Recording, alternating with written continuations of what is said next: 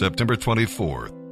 Ephesians chapter 3, verses 1 through 21. I, Paul, am a prisoner of Christ Jesus because of my preaching to you Gentiles. As you already know, God has given me this special ministry of announcing His favor to you Gentiles. As I briefly mentioned earlier in this letter, God Himself revealed His secret plan to me. As you read what I have written, you will understand what I know about this plan regarding Christ. God did not reveal it to previous generations, but now he has revealed it by the Holy Spirit to his holy apostles and prophets. And this is the secret plan. The Gentiles have an equal share with the Jews in all the riches inherited by God's children.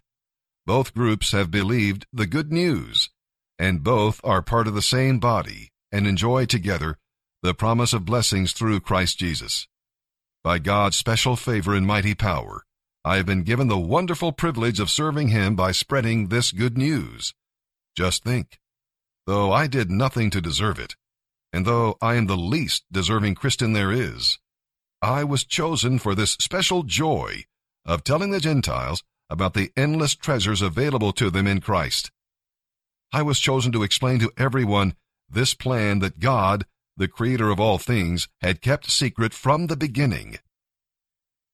God's purpose was to show His wisdom in all its rich variety to all the rulers and authorities in the heavenly realms.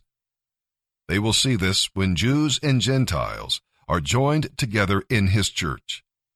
This was His plan from all eternity. And it has now been carried out through Christ Jesus our Lord. Because of Christ, and our faith in Him, we can now come fearlessly into God's presence, assured of His glad welcome. So please don't despair because of what they are doing to me here. It is for you that I am suffering, so you should feel honored and encouraged. When I think of the wisdom and scope of God's plan, I fall to my knees and pray to the Father, the Creator of everything in heaven and on earth, I pray that from His glorious, unlimited resources, He will give you mighty inner strength through His Holy Spirit. And I pray that Christ will be more and more at home in your hearts as you trust Him. May your roots go down deep into the soil of God's marvelous love, and may you have the power to understand, as all God's people should, how wide, how long, how high, and how deep His love really is. May you experience the love of Christ. Though it is so great, you will never fully understand it. Then you will be filled with the fullness of life and power that comes from God. Now, glory be to God. By his mighty power at work within us, he is able to accomplish infinitely more than we would ever dare to ask or hope.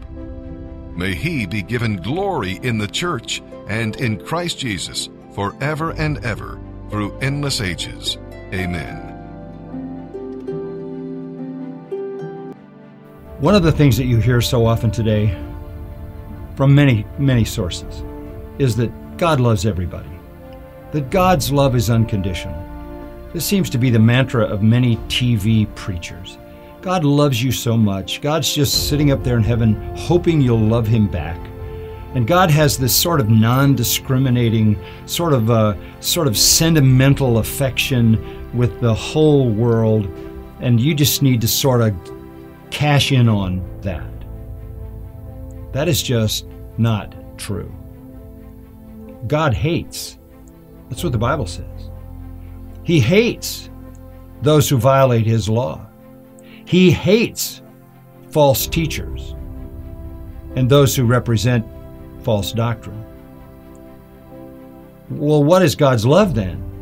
God's love is general in the sense that He has provided a world full of things that we enjoy.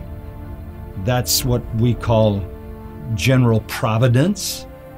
God's sort of providential love that allows for circumstances that make life joyful, fulfilling like a good meal, a good marriage, children, a sunset, beautiful scenery, all of those kinds of things.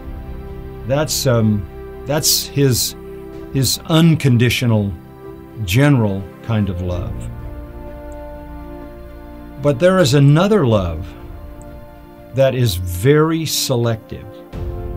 It is reserved only for those who love Christ, only for those who embrace the gospel and put their trust in Jesus as Lord and Savior. And that love is an electing love. That is God's love set on certain men and women throughout human history before time began. You can't just flatten out the concept of God's love and make it some non discriminating, sentimental kind of attitude that He has equally toward everybody because that is not what Scripture says. We need to understand the love of God. We also need to understand that, that the way God loves people in general is not the way He loves them in specific, those who truly belong to Him. And that that general love can end in the expression of God's hatred and judgment. That's why it's so important to understand the gospel. We don't want to make God into some kind of sentimental being because that's not telling the truth.